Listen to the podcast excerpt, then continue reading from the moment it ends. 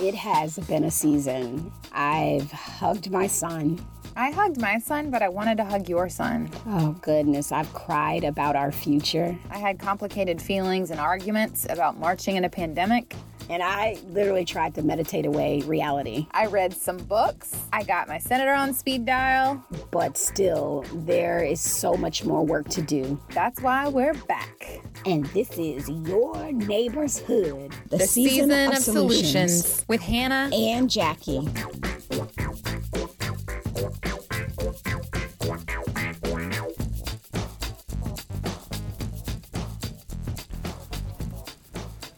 Hey, hey, it's Hannah here. Have you done your actions for making better healthcare? If not, head back, check out our episodes from last month, and then head over to our website, yourneighborshood.com, and you can find a list of solutions that you can be a part of. Then let us know what you did. We want to know that you're listening and what you're doing, and if there's anything we missed. This month, we're heading into the topic of housing, which is a topic I feel uncomfortable about because I don't know much about that big problem. I don't even know how to approach it. So, listen in as Jackie breaks it down. Okay, so th- I was about to explain to you. Well, first, the other night when I was on the call, I was on the call with the other ladies in the neighborhood it is a group of the Civic League presidents who have decided we don't want to do the process the same way the city normally does when they start developing in our communities. So typically, what they do is they'll come in and they'll give us this buffet of things that we can have, and we'll have to process it right then and right there with them.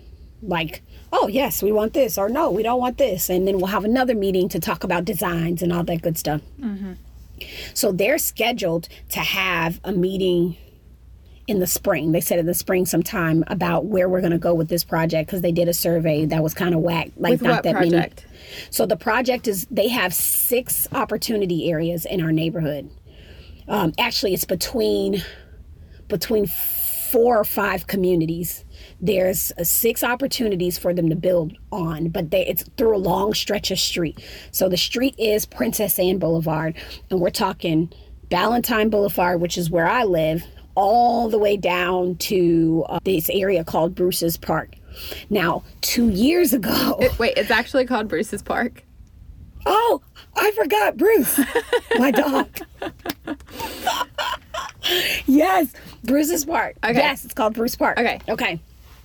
And so we knew that this development was coming because about three years ago, they had us start doing this multimodal surveys where we were having all these workshops. We're going in and we're talking about how we're going to redo this street. We got $2 million and we're going to redo this Draga Street. Mm-hmm. And most of the recommendations for us were like, you want it to be where there's a bus lane. They're going to take the lane. It's a four lane street that they want to take down to 2 mm-hmm. create a bike lane and a bus lane. Mm-hmm. So already, if you're talking about changing the drag down to two streets, that means this is going to be straight up residential in a place where it's not straight up residential right now. Okay. So we knew this stuff was coming because they fixed the streets. So at the meeting, we're preparing for the multimodal meeting next week, but looking at this plate of stuff that the city gave us. And so my thought was like, we have to stop letting them limit our imagination of what happens in our community. Because what they do is they're like, hey, you can have duplexes here and single family homes here, and then you can have stores here. And it's that doesn't. Who's who's they? Who's this okay. they? I like your face. You're like who's they? So when I say the city, I'm talking about uh, the planning department so the planning department are typically the people that have a pulse on how the city is going to be laid out, how the different areas are. I want to say, look, I'm like, I'm sitting here like about to go by definition because they do a lot and they have their hands in a lot, but, the planning department. So, in their reaching out, is there representation of people from the community who are helping to make these decisions about what happens? That's the goal, right? That's why they come to us is because uh-huh. they're asking us what we want. My problem with that is typically with civic leagues cuz like I'm the president of the civic league and I'm working with other presidents, there's no one my age. Right. Right?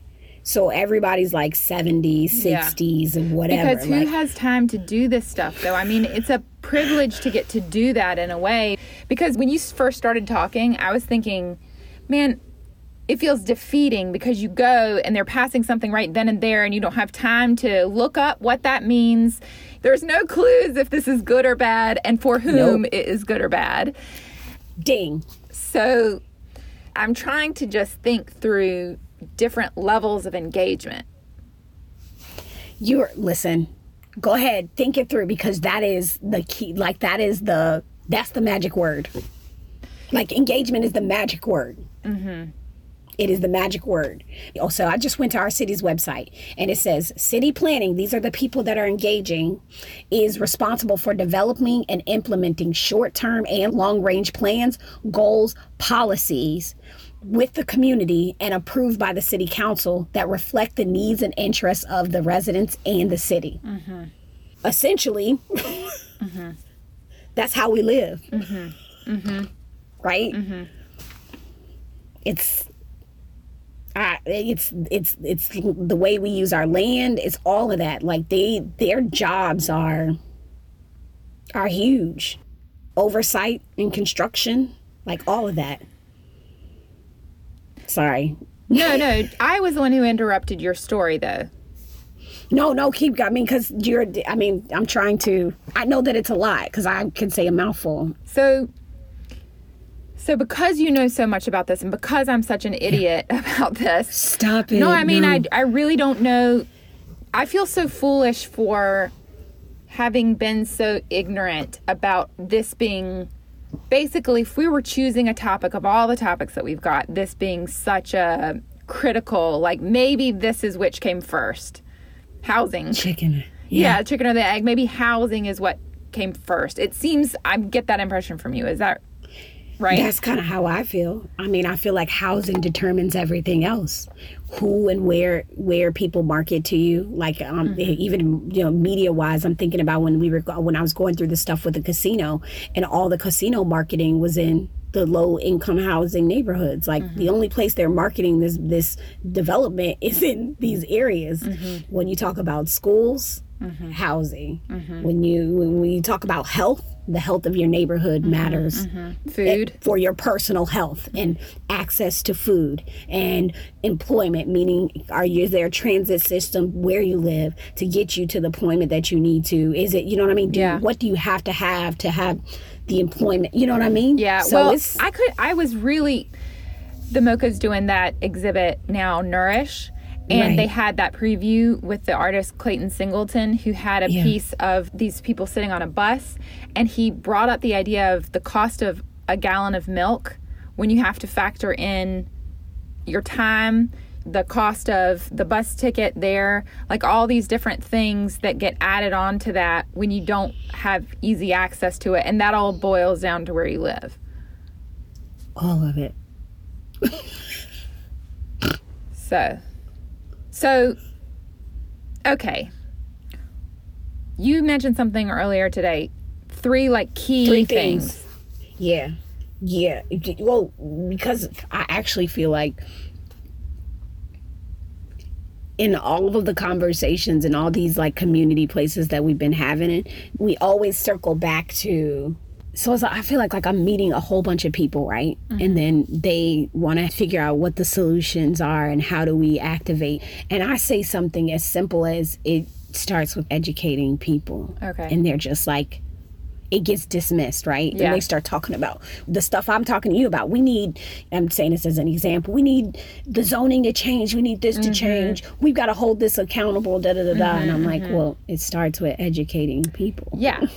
And so Yeah, okay. the things that I feel like with housing that people ha- that it would be more progressive to doing housing better in your city is if people understood what the planning department was or city planning what the planning commission does mm-hmm. right? Mm-hmm. And then what the economic development department does. Mm-hmm. Those three departments, and, and I'm just because the elected officials, I'm not even including them in this because these are the departments that are doing the work, mm-hmm. right? The zoning, the long term planning, the listening to the zoning and the long term planning and giving it a thumbs up or a thumbs down, mm-hmm. and then understanding where money is going to be invested in the community through economic development. Like those three people have a lot to do with the lay of the land of every city and, and i'm just making an assumption that every city has an economic development planning commission mm-hmm. and a planning department Okay. So I remember at some point on our journey together, i started looking up. Oh, I remember it was over defund the police. I started looking up budgets, like our city's Yeah. budget and where money went. And the thing is, I don't know what to make of those numbers except for of those numbers in relationship to one another yeah because I have no background in city planning, I don't know what the ratios should look like. show me the pie Yeah. Well, I mean, And even if I see the pie, I'm like, pie? how much does education cost? I don't know. I mean, obviously, you want to dump as much money as possible there. yeah How much?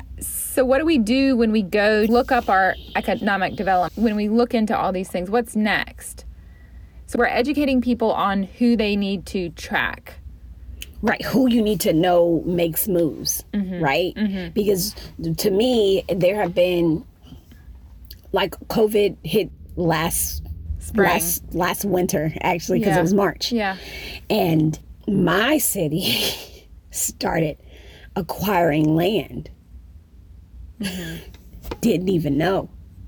Hmm. They bought up the main there's one there's a market in our neighborhood called the spartan market. Not the best of places certainly not the worst of places but all of a sudden in november of last year spartan market shuts down. Now, Spartan Market has some of the best turkey wings. Mm-hmm. You can buy big, old turkey wings at this place. You can get your lottery tickets because that's what a lot of the old folks are doing. You Is it, get, is it by Norfolk State? yeah, it's on the corner with the Kroc Center, like the big Salvation Army Yeah, Center yeah. and I stuff think like I've been that. there. Mm-hmm. So it closed down because the city acquired that property. So now that resource is gone from the neighborhood. It's gone. So if I had a known back in June and had been paying attention like I usually am that the city acquired that property and that they would be shutting it down, I could have kind of alerted the residents to it months earlier and get gotten them prepared for if this is where you do your primary shopping, you might want to consider having to go down to the neighborhood Walmart, which is up the road a ways, uh-huh. and do your shopping there or whatever. But the city gave no notice. I mean, they don't have to. They're just buying stuff. Right. you know? So economic development says, yeah, that's good property to acquire. That is an opportunity space, which is what we're planning for, which is what what I was talking about at 1st mm-hmm. That's one of the spaces that we have to now plan for what they're going to do with it because they've acquired it. Okay. So, but economic development looks at that space and say, hey, we put something here. We could, they're looking at how do we get tax, the best tax value off of that land because what that's going to do now, we're building up this area, you know, business wise, and planning comes in and says, these are great places. We know that we want to build up in here. So, what essentially is happening as me and the rest of the civic leagues are sitting at the table planning for the future of this area? My property value is going up which means my taxes are going up. Mm-hmm. like, uh, there are going to be more resources in the neighborhood, but I'm also going to lose some neighbors because mm-hmm.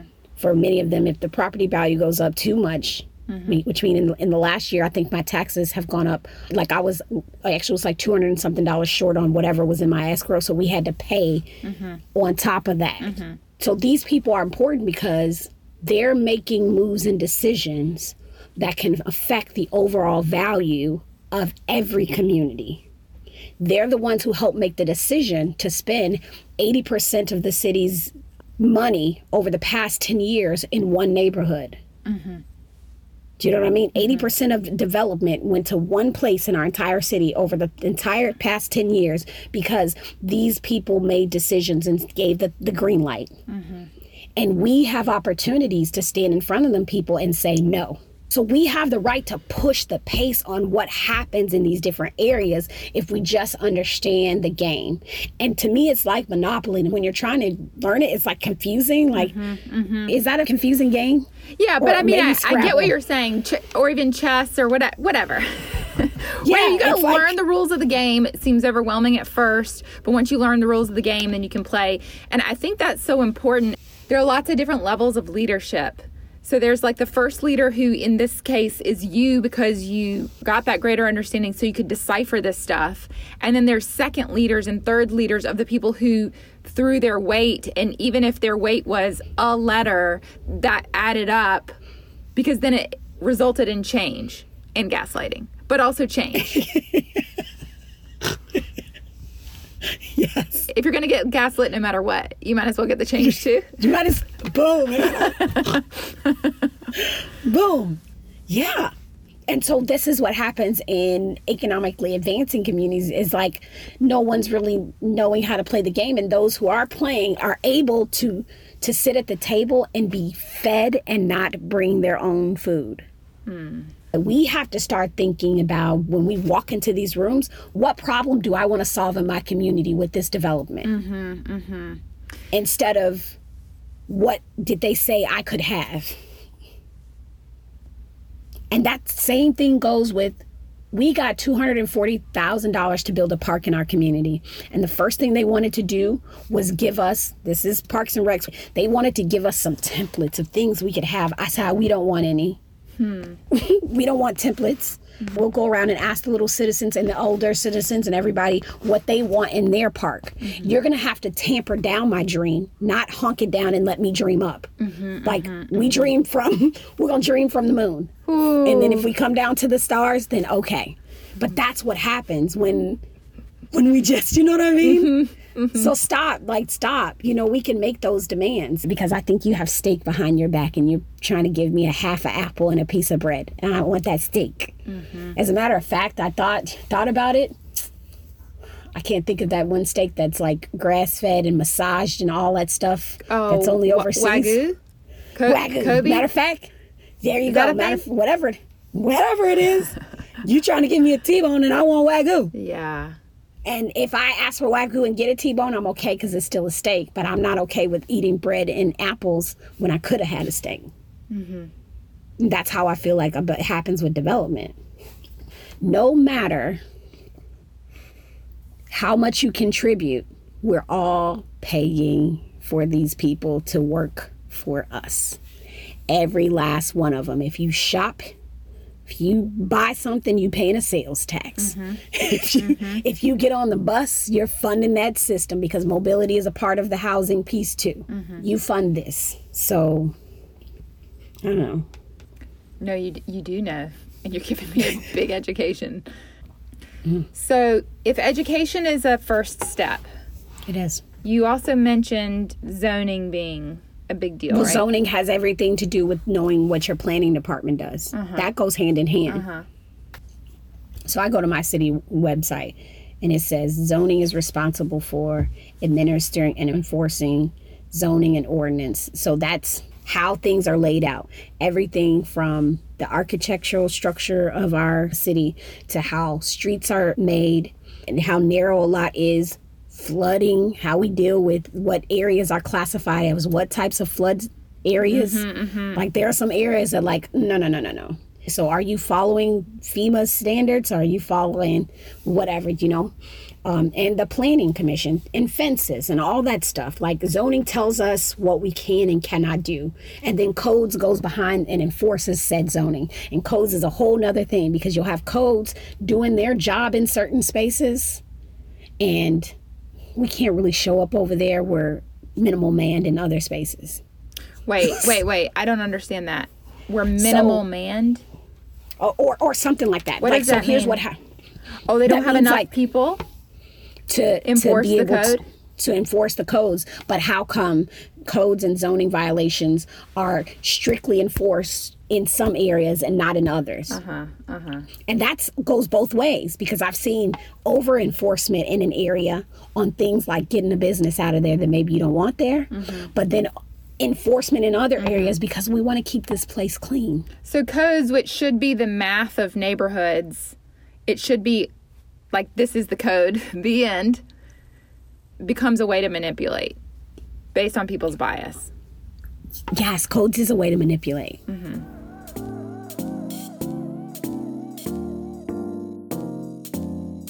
Uh, There's something to the loss of perspective, and there's also something to the fact of the people who have the time to do this are in a different phase of their life and maybe have lost perspective of what it was to be at a, a more active working phase or have younger children or be adjusting to a new country and all the things that that entails especially if you have another language you need to grapple with and learn taxes. So i mean it just goes back to the thing that you're always talking about with empathy and listening and making sure that you're continually expanding your worldview. And by that i mean like even your community view That's it.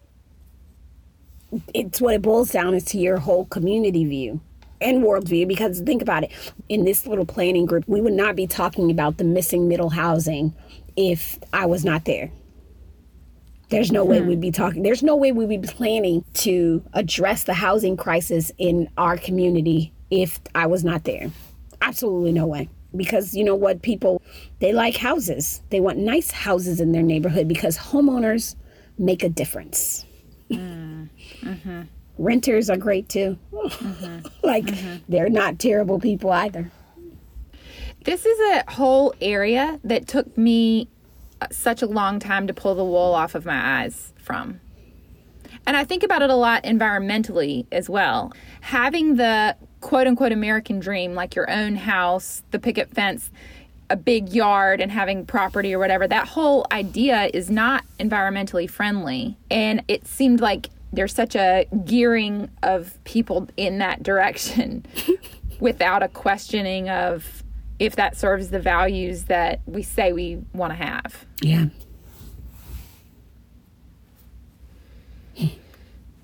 So now what? So we start talking to people. We start really narrowing the scope of this and there's an education piece of understanding how your city works and the way it develops because that makes a difference. There's a piece of understanding to your point like what is a healthy neighborhood, right? Mm-hmm. What does it look like to have a quality neighborhood? Because the word you use hit me is like you lose your perspective. And are we guided by norms that are no longer feasible for the world that we live in now? Yeah. Right. How do we address those things? How do we move forward? Who do we need to talk to? Yeah, who do we need to talk to? I can say with 100% certainty when we get to the solutions portion of this, there are a lot of cities that are that I've taken these issues of mm-hmm. neighborhood quality, neighborhood health, zoning and planning and just people's flat out bias in communities and addressed it economically and put a dollar amount behind it. Mm-hmm. Like it will cost you if you don't consider doing X, Y, and Z when you develop, Yeah. right? And you have to build it into that system because I saw something that was on Instagram that there are people outside freezing, but you could go to a restaurant and restaurants had set up little heated igloos outside to be COVID safe and whatever. So if you can pay, you can go sit in this warm heated thing, but there are people without a home who don't have access to that warmth. It feels like the Hunger Games. It feels that level, it feels like a caricature of cruelty. I do not disagree with you. I mean, not that you need that extra image. We don't have to look to Texas. We can look right here. We can look at flooding. We can look at You can read this past newspaper that talked about how redevelopment is just kicking people out on the streets and mm-hmm. off of. The, there's a lawsuit with residents against our city for the way that they are handling them, mm-hmm. the way they essentially they. sorry, I'm laughing, but it's not funny. It's not. They essentially said that we're not going to consider racial dynamics when we're doing this. We're just going to say we're going to we're not going to stand in people's way to do housing choice. So this is like the same gimmick that was ran when we talk about school choice. Mm. We're just going to do housing choice. We're not going to consider the racial dynamics of what's happening here. Why would we even consider that? These people have a choice, not understanding that one, it's breaking up these pockets of a large amount of specifically black people, providing with them with a voucher where voucher discrimination is no longer legal, but it's happening. People are mm-hmm. being turned down because they have a voucher. You can't be discriminated against for how you pay your rent. I think that just got passed in Virginia. But people have nowhere to go because neighborhoods don't want people that have vouchers. Right. Landlords okay. don't want them. because and i think that is because of a conglomeration of poverty or low socio- socioeconomic status with crime Yes. and it's an easy little trail to follow because if you have fewer choices or you don't have good choices then you may be more likely to make bad choices but that should not mean that if you are of a low socioeconomic status that you are going to make those bad choices and it should not mean that people tangle up low socioeconomic status with their own racism and I, I just found this so well put in that chapter of How to Be an Anti-Racist by Ibram X. Kendi. Uh, I think it's chapter 11. It's just a very common thing that I think Yes. a lot of people hold on to and sit Yes. in. And when you ask people what they want in a neighborhood, a lot of times it's safety, and safety leads you to a certain kind of neighborhood and not a, another one yes. that safety needs to just that safety thing really has got to be unpacked. Yeah. So, which is why I sort of, when we're working with the communities, have trying to switch from what does safe mean, and is safe, and can we substitute safe with health? Mm. Mm-hmm. you know what I mean? Can we substitute Yeah. those things? And more often than not, yes. So then, what does it mean for our neighborhood to be healthy? Yeah. You lose the fact that it doesn't need to not be any low income people here for it to be healthy. Right. And I, I think to your point, I feel like that the article that I read punched people in the mouth because they spoke to a woman who has four children, four or five children. She, and I'm leading with that because it doesn't even matter because she had a job at the shipyard, which is large in our area mm-hmm. and makes great money from what I've heard. It's hard work depending on what you're doing. Mm-hmm. Got a back injury on the mm-hmm. job, couldn't recover fell in hard times, ended up in public housing for the time being and working on the way to mm-hmm. get out. And then they started doing mm-hmm. this, phasing people out. So like, mm-hmm. are we gonna consider her a terrible person? She said she had she's she's like, I've got over 150 no's. I was excited. I thought I was gonna be able to move out and move into a house and then no one told me that I wasn't gonna qualify, even though I have good credit.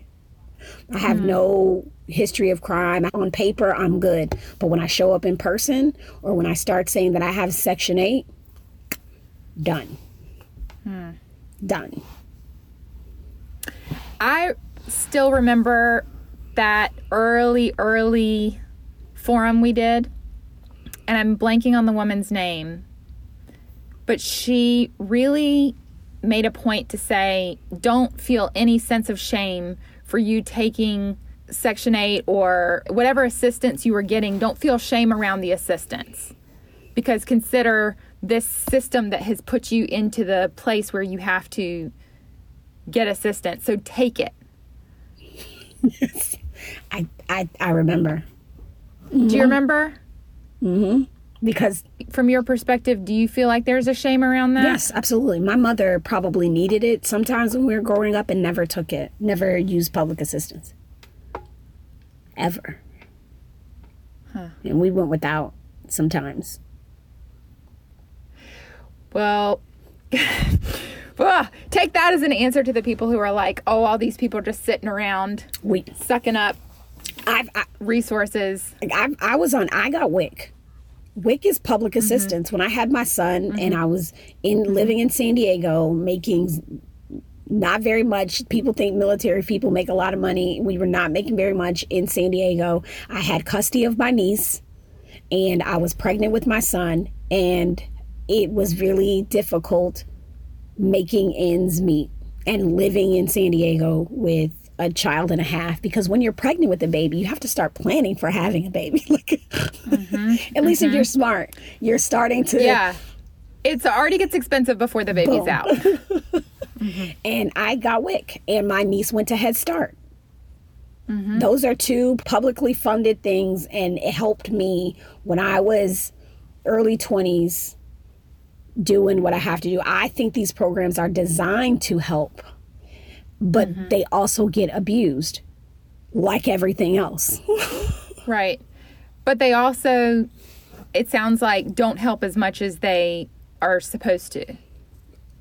In the case of the woman that you mentioned, if you have Section 8, but you're not able to nobody. find a place to live, Yeah, because it goes back to you and saying tying that help to negative, especially if you're uh, especially if you're black.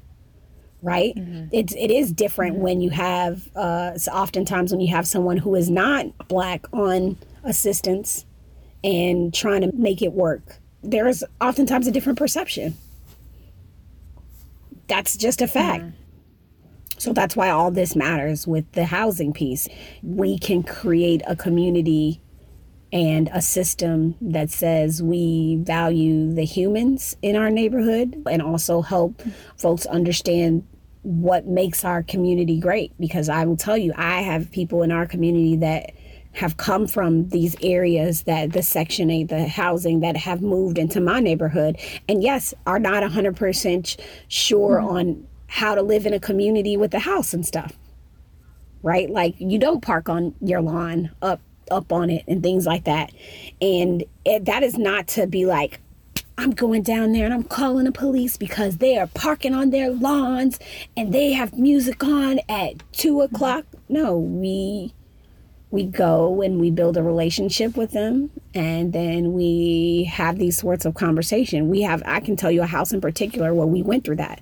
They we know that they can't we know that it's per a person with the voucher. We know that they are not are not used to living in the neighborhood. The husband's a barber. Um, the wife finds work wherever she can. Like get it. All right so the person across the street's going to build a relationship. We're still going to talk to them we go down there and bring them some books and stuff not just them because that's a community wide thing. And then we talk about like hey you know it would be great if you didn't park on the grass because that's just not a norm that's not a norm really anywhere. That's an actual violation. What i don't want to see happen is that you come and get ticketed for mm-hmm. being up on your lawn. Okay these are real things mm-hmm. like the fact mm-hmm. that they stand outside and talk so what? I don't care. Like that's that's not a violation of anything you don't have to like it old white lady next door i get you don't like it but they're not doing oh, white people do not like people talking outside. That's a, that's like a big deal. In Minnesota, the sidewalk, groups of people on a sidewalk was a major, major issue for a lot of white people. So, where do we go from here? Because I, I think it's a matter of education. That this is where it starts. I I would just even jump off on sort of doing housing better in your in mm-hmm. your neck of the woods or in my neck of the woods. I would learn about those those different entities that that you should be a part of the process on that you know you get to have a say on.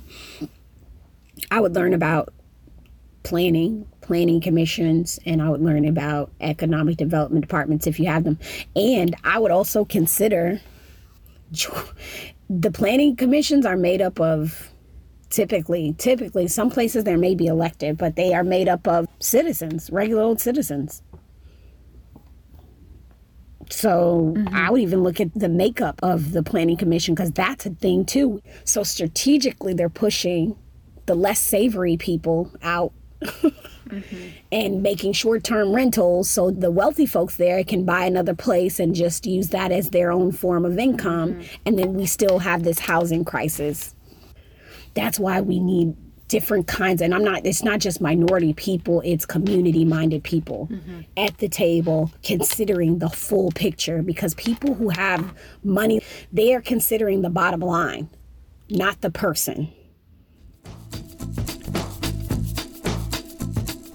all right you've been listening to your neighbor's hood and as always Give us a like, a rate, subscribe, review, tell your friends, and join us on social. Stay open, stay curious. and make it a great day closer to history.